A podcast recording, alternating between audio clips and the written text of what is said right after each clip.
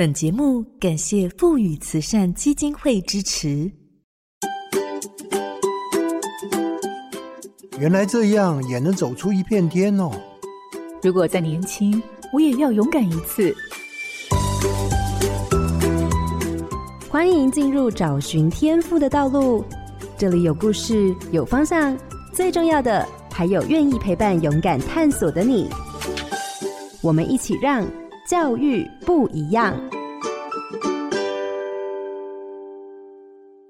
我是蓝伟莹。全世界不同民族加起来可能有将近两千个，这么多不同的民族共同生活在地球村，大家如何相处及彼此了解呢？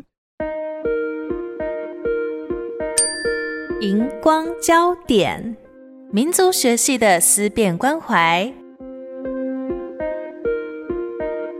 政治大学民族学系除了承袭早期编政研究的学术资产，注重民族学学科知识，发展民族政策来解决民族问题。一方面强调民族学知识的扎根，一方面重视公共治理的实务投入。在民族学系毕业的同学，大部分可以转往公职人员、研究所领域发展。更多人在大学期间同时修双主修，还有辅系的其他专长。以台积电而言，地缘政治彻底改变了半导体制造商所面对的情势。对于异地民族文化要有更多的认识、理解，就是重要的关键。民族学是非常重要的学习基础。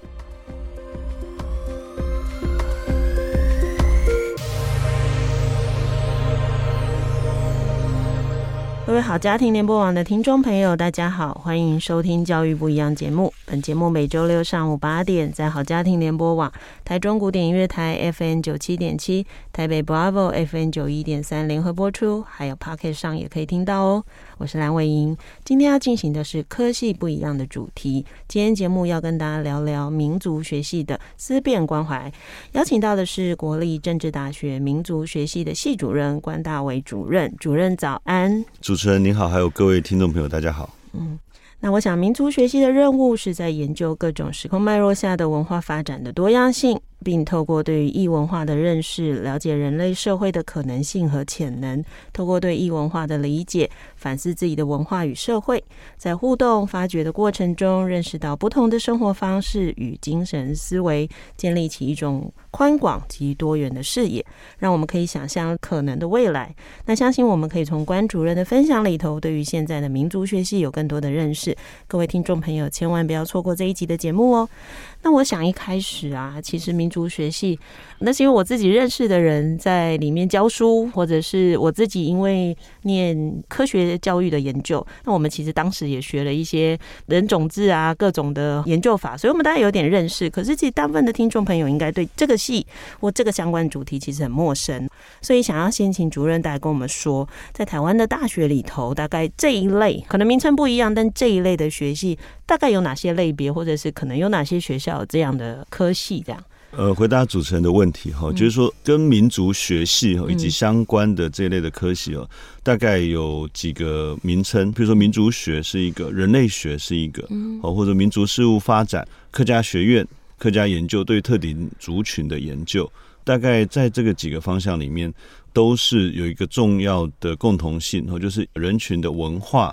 以及他在当代的族群跟族群之间的关系为重要的探讨的对象的这些科系。嗯，那当然每个系当然不会完全一样嘛，对，因为如果我们广泛来讲哈大概这一类的学习，或者以你们自己学校举例也没关系哈，就民族学系它的课程，嗯哼，大概主要会有哪些部分呢？好，我先以民族学系来做解释哈，那等下再说一些整体普遍类似科系的共同之处。以民族学系来讲，我们在基础的部分就有民族学、民族史、民族志。那民族学呢，就是呃，像是文化人类学这一类的课程，那去探讨一个人群它的文化特性是什么。那不同人群跟人群之间在文化有什么共同跟相异之处，比较是这一方面的学理的，我们称之为民族学。那有一些呃另外的课程呢，是民族志啊，就是说你要去了解一个人群，你要从对他的记录。观察开始，那这些记录观察的工作，哈，就是民族志的工作。那除了在特定时间内的观察之外，我们对于人群的历史的了解也很重要。特别是呃，虽然过去西方的人类学的研究，它探讨的对象往往是没有文字历史记录的人群，可是其实不尽然如此。好，譬如说在中国，中国对于各种人群民族的记录是有有丰富的史料的记载，所以怎么运用这些历史哈去做了解跟整理就很重要。那随着呃，对于越来越多的这种全球化哈，以及这种文字化的科学化的工作，其实，在航海接触之后的人群也越来越多有这种文字的记录哈，所以民族史的研究又是透过这种一种史学的观点跟分析，去了解一个人群长期的变化，这是一个重要的课程。在民族学跟民族史跟民族志之间呢，我们还有一个重要的课程叫民族语言。因为我们常说，你要认识一个人群的文化，就要从语言切入着手。是，譬如说，我们常说，在靠近冰天雪地的人群呢，他对于那个冰雪的分类就很多，就很细致，很细致哈。那不同的雪花、冰山啊、冰原呐，哈等等，不同的那个透光的程度都有不同的称呼。为什么？因为他非常熟悉这个环境，我了解的非常的细致。那所以。不同的语言反映的是不同的人群对世界的分类，以及这些不同分类之间连接的方式。学习民族语言哈，就变成我们的课程中也很重要的一部分。那在这样的基础之下，还有一个很重要的工作，就是我们有田野的课程。呃，有些同学会听过，就田野调查或田野研究的方法。我们在社会科学里面有一种研究方法是比较量化的，透过问卷啊、统计啊、大的数据的分析，这个是我们去掌握这个世界很重要的一种方式。可是除了这个之外，人类的世界不是只有数据所展现出来的那个巨观的样貌，还有很细微的人跟人之间的互动、情感、价值，这些人跟人之间。的细微的互动、情感、价值、感受，必须透过贴近的方式去了解。那所以贴近一个人群，进入到他的社会文化的脉络，去了解它就很重要。那我们称之为这种呃民族学的田野研究方法。除了这个之外，我们的课程还有很重要，就是民族政策。好，民族政策的意思就是说，在当代的政治的系统的运作之中，市场经济的运作之中。大概没有任何人群是可以置外于这套运作的影响，或多或少都一定会受到影响。特别是说，我们在一个国家的政策里面，他怎么样去看待他的族群关系？他怎么去界定对于一个人群的文化的尊重？或维护，怎么去做国家的公共资源的调整分配，去达到对弱势的扶持，好等等，这个都是跟政策有很大的关联。好，所以在民族学的研究方法、田野调查之外，民族政策就变成是我们跟当代国家对话很重要的工具。在这些基础之上，我们就会发展出像人文艺术的领域的一些课程，像宗教、民族宗教、民族艺术、文学等等。或者是跟公共治理相关的教育啊、民族问题、公共人类学，或者是跟环境实作相关，是民族地理啊、民族经济啊、生态啊等等的。这个大概构成我们整体的课程的样貌。那所以刚才提到这个是民族系的课程，在这里面我们大概会看到。呃，其他相关的这些科系也都会有一个重点，就是去讨论人群的文化啊、呃、是怎么形成的，人的行为怎么受到文化的影响。嗯。你今天觉得出门要穿什么衣服，要吃什么样的东西，喜欢吃什么？你觉得什么是漂亮的？你可能认为是你个人的选择，其实是你潜移默化受到很多社会的文化的因素的影响。那人跟人之间的互动也会是如此哈，族群跟族群之间有冲突，我们怎么样去化解那个冲突？怎么去避免歧视的现象发生？怎么去克服那个各自文化之间的盲点产生的偏见？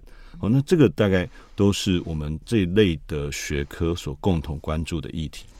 刚刚主任讲了这么多啊，我脑袋想的是，大家去科系介绍的时候，如果用这一套去跟高中生讲，我觉得应该蛮多人会想念的。哦，真的吗？好，因为他们会，他们就会觉得，对对对，我其实就想做这个事。因为其实高中生真的还，我看到不少了，但有一些已经不想动的。嗯哼，我们也遇到有一批孩子是。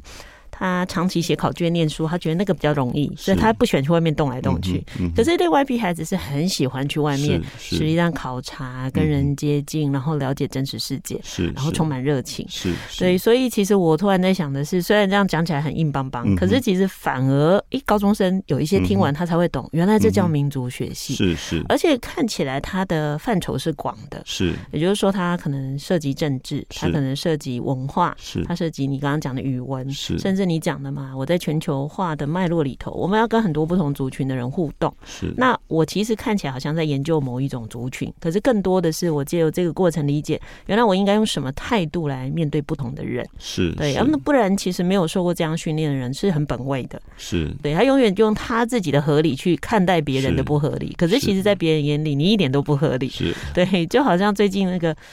像经典赛，大家就会看台湾的应援文化。嗯、可是其实就回到每个国家，嗯、对于我们参与这种事物，其实那就是一个文化。其实小到国小五年级，我一直记得国小五年级的社会，其实有一个单元就在教社会规范。是，其实也是让孩子理解说，你的所有的判断其实是源自于你被社会的影响。是，对。那所以，其实听众朋友不要觉得哦，民族学系离你很远，其实没有，你从小学就在学了。其实我可以再举一个例子哈，就是几年前哈，台湾社会变化的很快。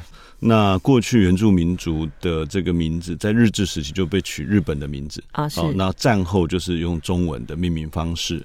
经过一段的努力之后，我们社会的多元化，然后政治的这个民主化就有了调整。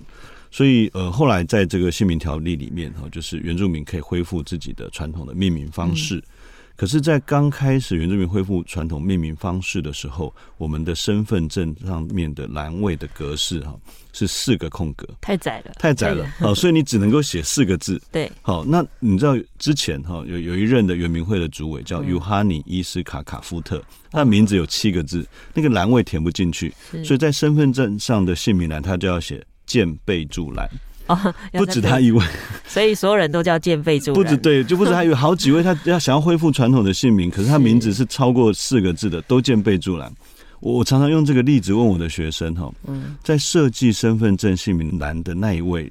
他是不是真的要恶搞尤哈尼伊斯卡卡夫特，嗯、或他要恶搞原住民，可能都未必啊，哈。只是在他的文化经验里面，名字就是四个字。对。可是因为他不清楚哈，或他有文化上面了解的限制，他会造成了其他人或者说这个社会中另外的一种文化的一群人的限制，哦，甚至是负面的影响。嗯嗯。那很多时候，我们国家的法律或政策，或者是公共公权力的执行的时候，嗯、我们以为我们在执行一个中立的国家的这个行政的权利。可是很多时候，因为每执行者是有自己的文化限制的，立法的过程、执法的过程都会产生，对，就是您所说没有考量到，就产生这个文化的偏见，那是很可惜的一件事情。所以我们要做的事情是，虽然小到是我们在田野里面去跟人互动，可能是在田野里面去学习很细微的事情，去观察人跟人之间的这种体会跟经验。但是它大到在一个国家的系统里面，我们怎么样去去除这个文化边界，去建立一个更多元包容的社会？对，其实这个应该说，它挑战到一个是。就是我们刚刚讲的，其他人的文化也可以开始刺激我们去思考是：哎，我们的文化或者是有没有一些是可以有一些转变嘛？是是。那包含原住民的姓名里头，有些他会从父亲的名字。是是。好，你我我有时候我有一次去大同乡，大同乡有个泰雅文物馆，他就在介绍各种原住民。因为、嗯、我刚好很幸运那一次去遇到姓名展，嗯、是。所以他就在讲所有台湾的各族群的名字，那每一个族群其实游戏规则都不同。是是。对，所以他慢慢会有一些是从母姓。的有些是重复的，或者是你当了爸爸以后，你名字就要改，因为你要跟着你儿子的名字。对，就是你是谁的爸爸。然后，哎，那当你的儿子名字改了，哇，那祖父也要跟着改。所以孙子出来最大，孙子的名字定了以后，爸爸要跟着改。所以其实这个都不是我们原来的想法。是，就像以前我们小时候在学英文，才发现我的姓摆第一个，那外国人的摆后头。是，对。所以其实我觉得这都是一个还蛮有趣的现象。可是它刚好因应了我们现在，其实就包含连台湾。湾，我也是去年在看资料才发现，新住民其实是第二大群的人口，原住民是第三。嗯嗯、所以其实我们的生活中越来越多跟我们不同文化背景的人。是、是。那如果我们都不跨出去理解这一块，其实冲突就会增加。是对，所以怎么样用多元的视角去看待这个就会很重要。所以我刚刚才说，哎、欸，其实这代年轻人都很喜欢这个。是。所以用这个角度去跟学生宣导，好像吸引力应该超强。是。对，那 那当然，我觉得回到现在好了。嗯民族系当然有一些传统的课一定要保留，因为它还是有它特有的特质。是，那有没有这几年因着时代的改变，学校新增出来的课程呢？或者民族学系有突然一些新增的课程或新增的一些东西吗？我我首先第一个先回应一下哈，因为也会跟这个有关系哈，就是说民族学系过去哈早期它在整个政大建校的过程中有它的一定的背景。这个背景跟当时在中国时期，哈，他肩负着一个为国家培养国族的论述以及国家行政的人才有关。那所以正大的民族系过去累积了很多中国的民族研究的资产。那当然，在一九九零年代，台湾的民主化转型，台湾对于自己怎么看待自己跟周遭的地缘政治之间的关系，也都有一些新的定位跟变化。那简单讲，就是一个本土化。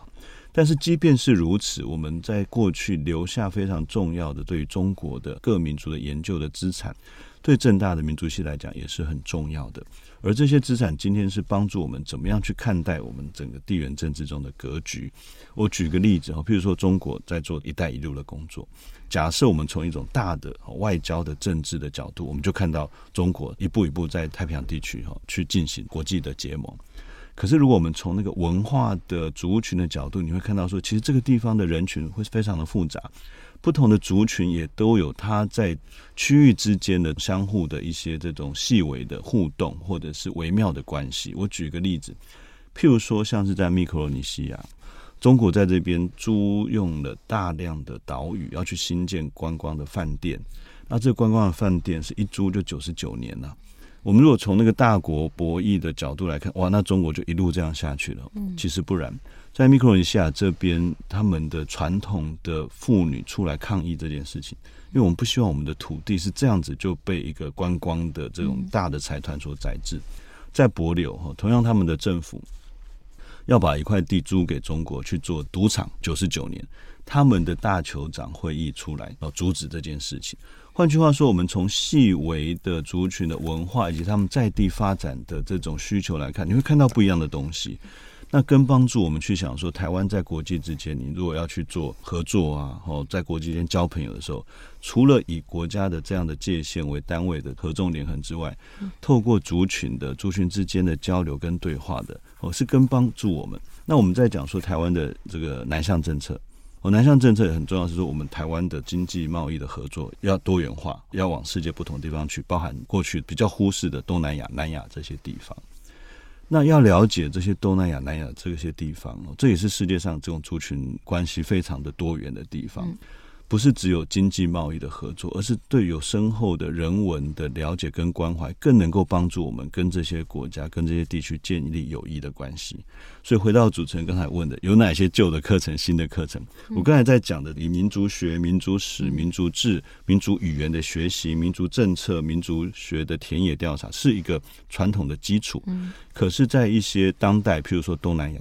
大洋洲的了解上面，对我们来讲就是回应这个时代的需求而产生出来的新的课程，这是其中一类的例子。那包含像在台湾的部分哈，呃，在原住民族的研究里面，过去早期的研究是把原住民族当作是一个被研究的对象，所以你去做田野调查、做民族志的记录、去书写他的社会的组织啊，哈等等的，呃，他的宗教啊，有什么传统的关系等等，好，它是一个被书写的课题。但是我们现在在做的是跟部落合作，譬如说我们在民族学田野的课程里面，跟坚实部落合作，跟坚实的国中合作，协力去邀请祈祷做调查，做部落的地图，用主语的地名去做记录，再把这个地图成为国中的教学的工具。所以我们就邀请祈祷一起进到学校里面来，去整合传统的知识，然后我们也邀请做自然地理的老师，做那个自然地形学。它有自然地形学的名称，后来再解释那个河流怎么搬运啊等等。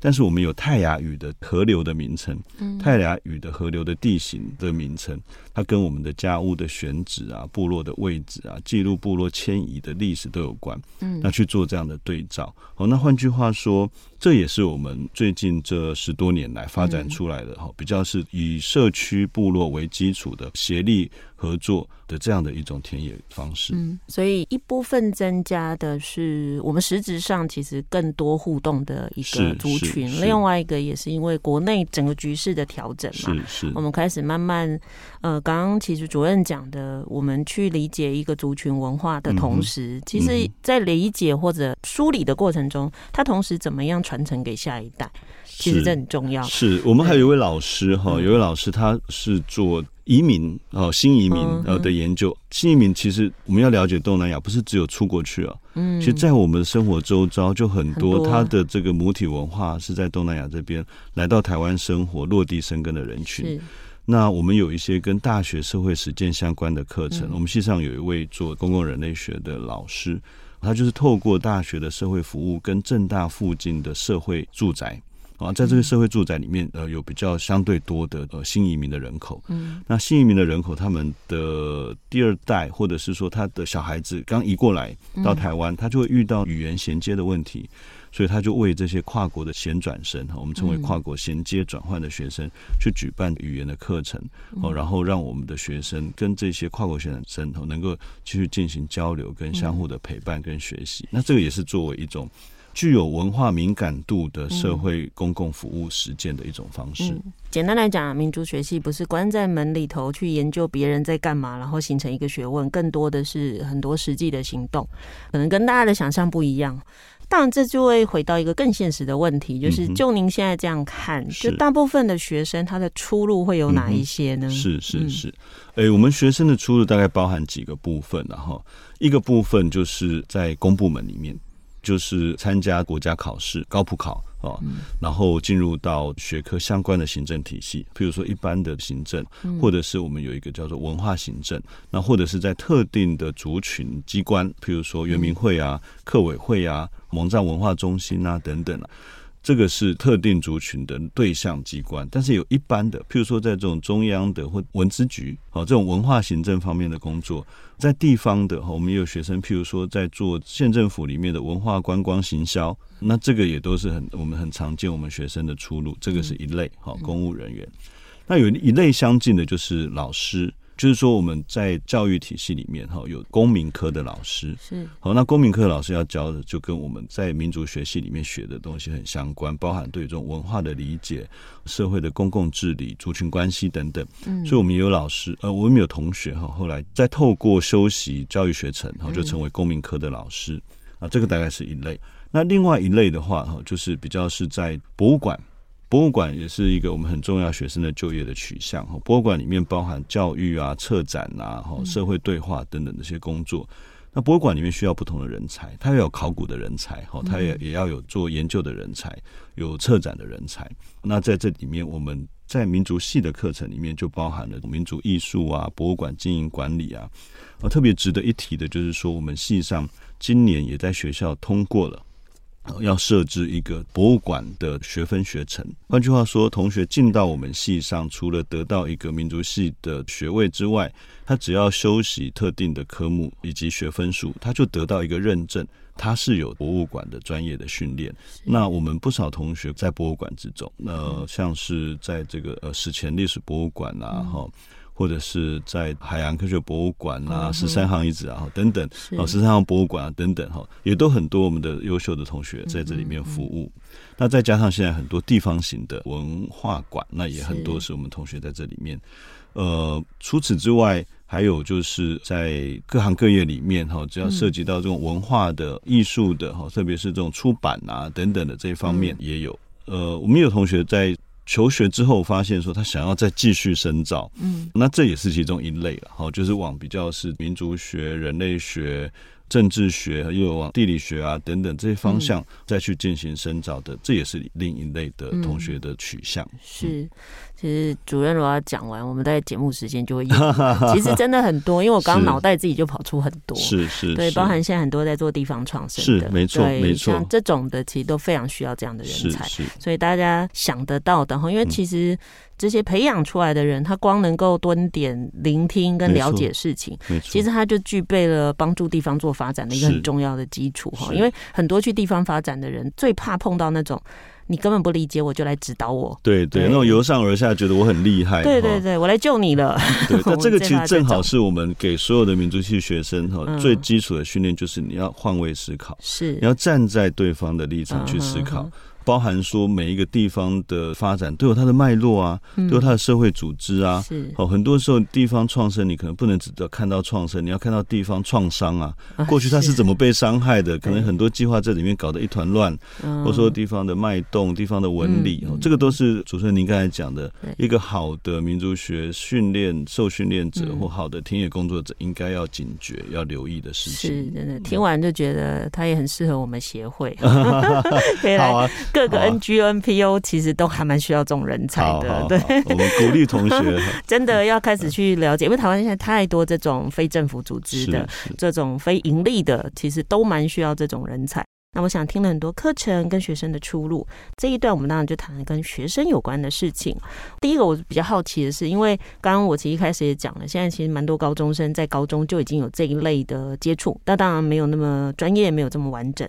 那您自己看哈，其实一零八课纲之后，包含课纲里要求十九项议题融入里头，可能有更多多元文化或原住民文化的一些元素在里头，然后包含有更多的探究实作好了。那这些改变，您自自己怎么看？因为虽然当然今年大概只有大一是一零八课纲的孩子，是，那你们的观察就是到底招收到的学生他的特质上，或者是目前看起来有没有什么不一样呢？是，呃，因为就如同主持人您所说的，他还刚刚开始哈，所以呃没有一个比较长期的分析。不过初步看起来，我觉得有两个特色哈。嗯一个就是说，您刚才所说，因为在这些课程里面，哈，增加了更多的多元文化的理解，嗯，所以学生们在这一方面的认识是比较足够的，概念是比较足够的，这是第一个。第二个，我的理解就是一零八课纲也强调的是学生要有反思的能力，他要的不是只是会背诵或者是会会整理哈，而是说他最终对他的学习的过程强调的是这个学习帮助他反思了什么，而这也让我们看到现在的刚进来这批学生思辨的能力哦是比较强的。那对我们来讲，这个都是很可喜的现象。是，就一开始跟他对话，他听得懂了。是是，因为有时候我们在不同的戏啊，坦白说，看世界的方法不同。真的。那如果进来频率不对哈，我刚调整你的频率就要调很久，这样。好，那从另外一个角度来问，就是刚刚讲了民族学系的这些课程，它其实有很多需要细部的蹲点观察，可是它又要很多分析跟诠释或解释的能力。可是事实上，这些能力不要说高中生了，我觉得可能。在大学里头，光要把孩子培养起来都有点困难哈。那您怎么看？就是这些能力进到民族学系，到底是用什么方法去培养孩子，能够具备这些？其实真的是蛮高阶的思考能力呢。是是是，我在想，课程本身当然是最重要的嘛。哈，那我们的课程里面有一些是比较这种学理的性质。那学理性质就是透过课程的一些学理的说明、案例的对照，让学生们可以了解说这里面，我们譬如说刚才讲这种文化的理论。我举个例子，我们在讲文化的结构这件事情哦，在我的民族学课程在讲文化的结构，不同的文化我们会看到一些类似的结构，譬如说鬼故事，嗯，所有的文化都有鬼故事，每一个文化里面都有鬼，哈，当然我们不知道是不是真的有鬼，但是我们可以有一种认识，就是说。大概每一个文化把他担心的、害怕的、未知的事情都投射到那个鬼的形象上，所以不同的文化都有鬼故事，这是共同的结构。可是我们也看到不同的文化里面的鬼的形象不一样，嗯，哦，有那种红衣小女孩的，或者是有鬼马小精灵的，或者是有长发贞子，或者是有西洋的狼人呐，哈，所以你会知道说。不同的文化，它因为它的这个脉络的差异，它会创造出不同的一些表征出来。但是它又有一些结构的共同性。我举这个例子是说，我们透过一些生活中的同学们熟悉的事物，让他了解文化是怎么一回事，又怎么样在指引我们的生活。那更进一层的，就是说我们在谈到政策的时候，我们所生活中所遇到的现象哈，是怎么样子受到这些文化的因素的影响？我刚才举的那个，因为文化的不了解而产生的这种身份证上面只有四个栏位的这个问题。那除了在课程里面这样的一种解说、文献的阅读哈、故事案例，因为我们刚才讲民族志哈，其实有很多精彩的民族志。在透过这种民族学家、人类学家的眼睛去记录的他们所看到的这些世界，那等于是让我们的同学透过这些书写拓展我们的眼界。嗯，除了这个之外，很重要其实就是我们的田野工作。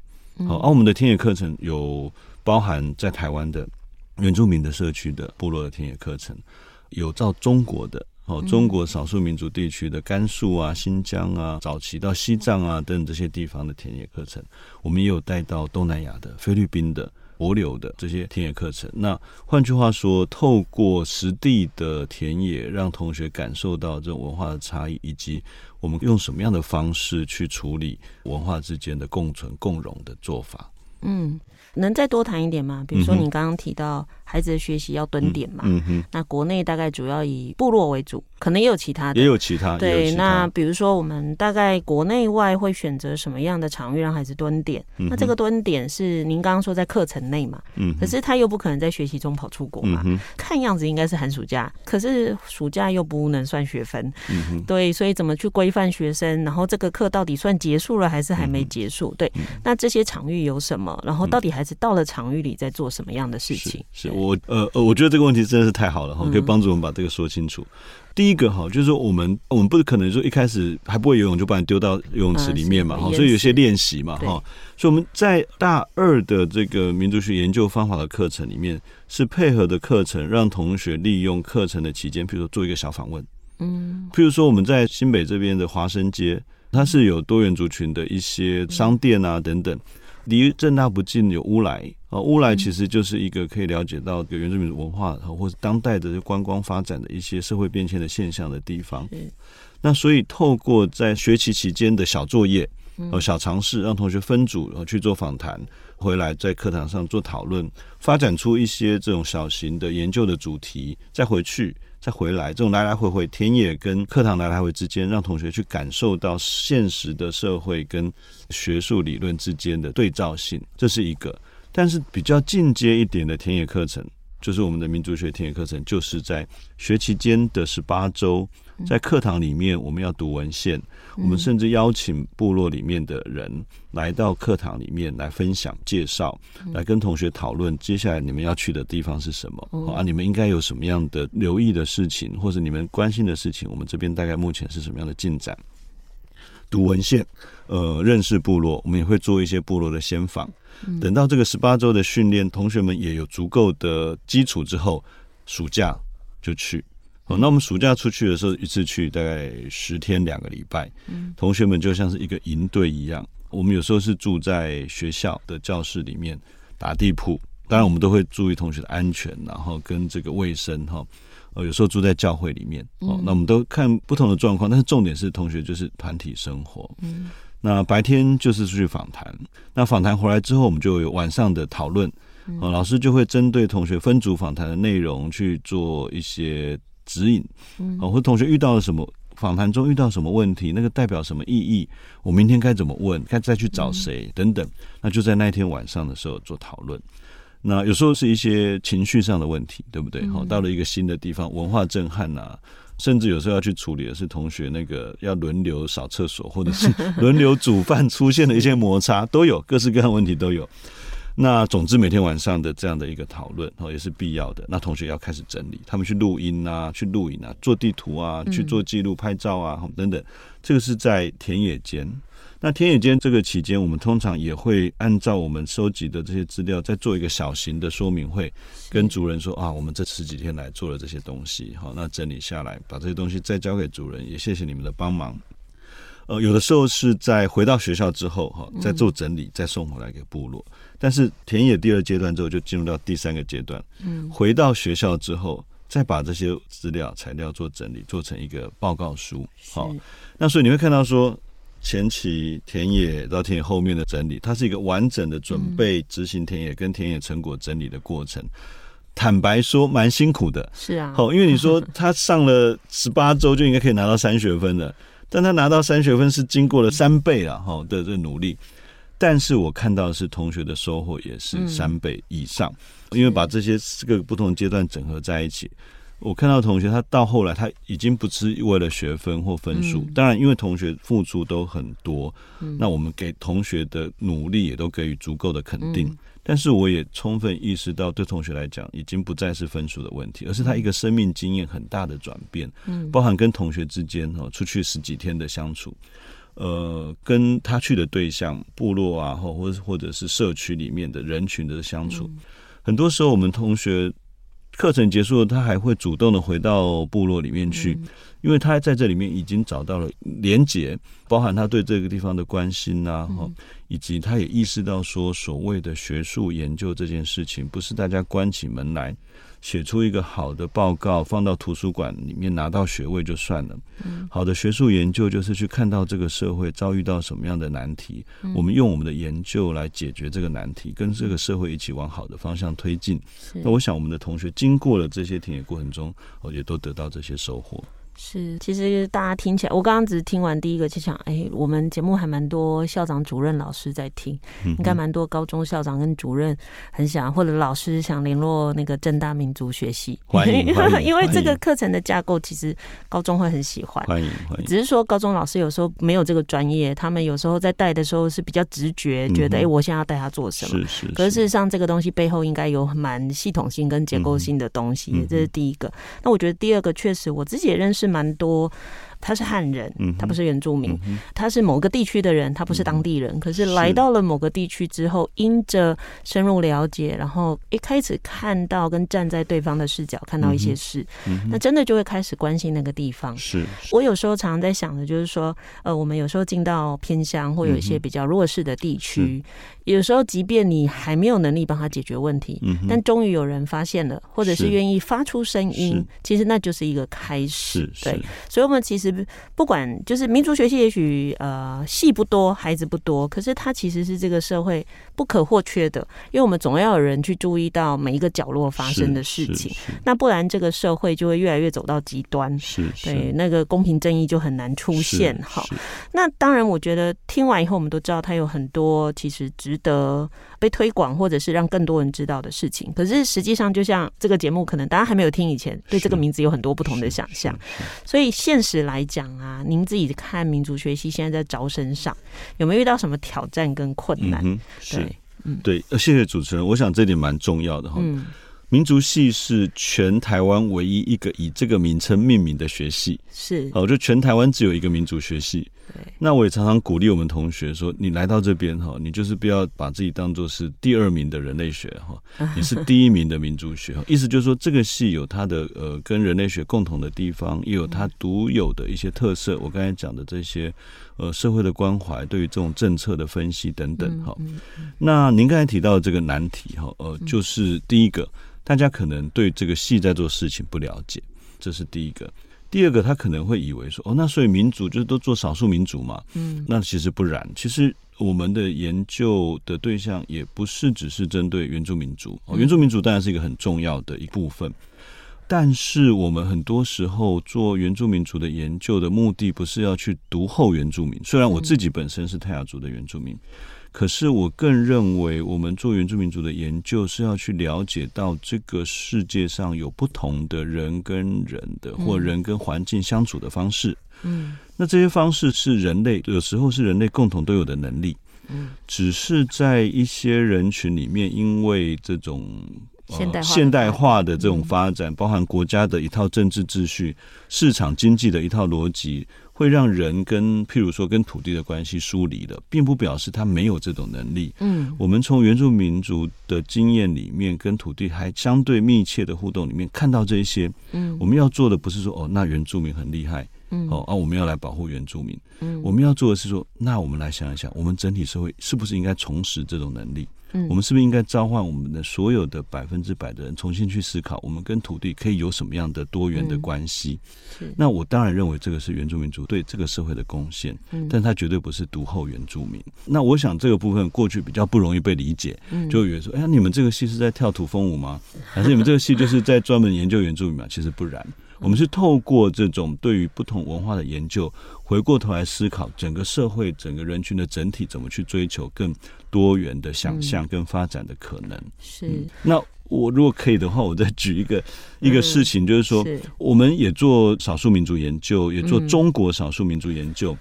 可是有人会以为说，我们在做的就是非常过去的前现代的这个社会，嗯，哦，你可能是要去研究某一个这个渔猎的社会啊，或者是游耕的社会的一个什么样的状况，其实不一定。刚好最近我的一个课程要邀请一位我们的戏友哈，一位韩国的戏友，他韩国人到我们学校念书，后来再回到韩国教书来演讲。那这位老师他做的研究是蒙古的研究。他做的是台湾跟蒙古的贸易的研究。嗯，那我问我们我们系上的助教说，那你猜猜看，他做台湾跟蒙古的研究的主题是什么？嗯、我们助教说，会不会是那个牛羊的贸易啊？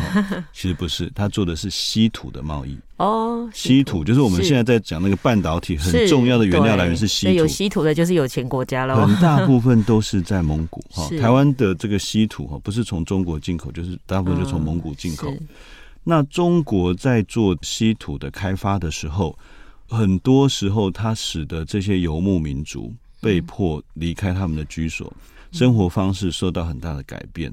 为了一个国家由上而下的发展，对于在地的人群产生了很大的负面的影响。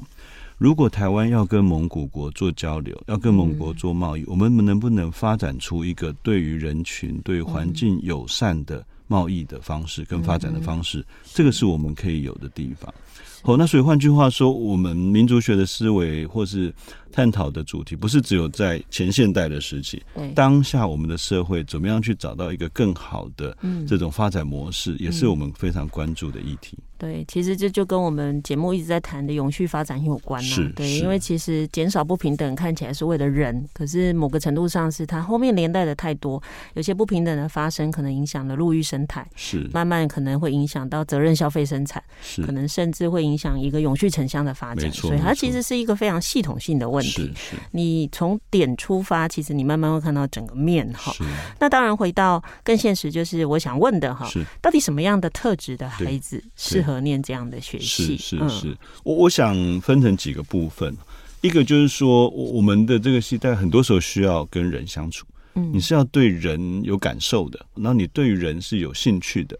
我指的不是，那当然也是个别的个人呐、啊，但是不止个别的个人，嗯、对于那个人群的哈，这种人群跟人群之间的差异这件事情是感兴趣的，这是一个。那这种人群跟人群之间的差异感兴趣，它会它会展现在几个不同的层面上。譬如说，你在你的所处的社会里面，你就会去观察，譬如说刚才主持人讲的台湾的新移民的现象，这种多元族群的现象，那。另外一个就是说，在国家的政治的系统的运作里面，你怎么样去做好的这种公共资源的调整跟分配，哦，能够让多元文化在这里面可以落实。嗯，好，那所以关注这个部分的议题的，也是我们觉得呃值得鼓励哈，来我们学系就读的学生。还有另外一个就是国际之间。好，你如果对国际的这个事物有兴趣，你对于这种国际的不同的人群的文化有兴趣，那也非常适合。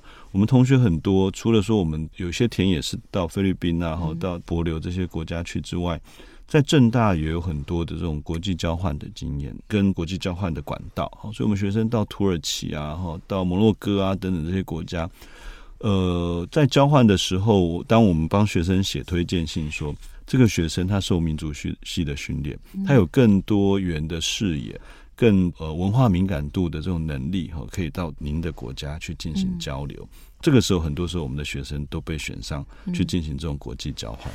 是，我想刚刚听下来你就知道嘛。我我其实马上想的是，第一个，如果你的孩子就是一个很关怀这个社会，对于某些族群，其实他不是对个人关心，他对某个族群是关心，然后他真的也曾经有投入相关的活动的经验，他一定很适合。嗯。第二个就是，如果你的学生在你的眼中看起来就是屁孩愤青，然后他对很多事很关注，可是他很不理性，呵呵，这也是可以丢过去的意思，就是说，其实这些事都是一个好的出发点，可是我可以给你更理性。跟更有根据的方式来去提出你对这件事的观点嘛？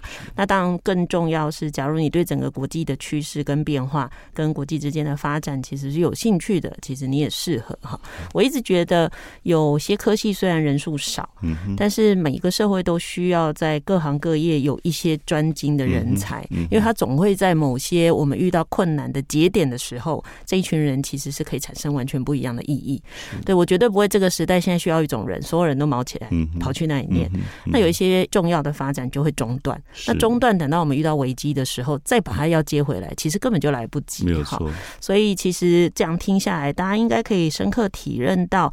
其实不止全世界，其实光台湾的多元社会就非常需要民族学系的人才。那最后想请系主任谈一下，你自己当然看起来从你念大学一直到现在，其实都在这个领域嘛。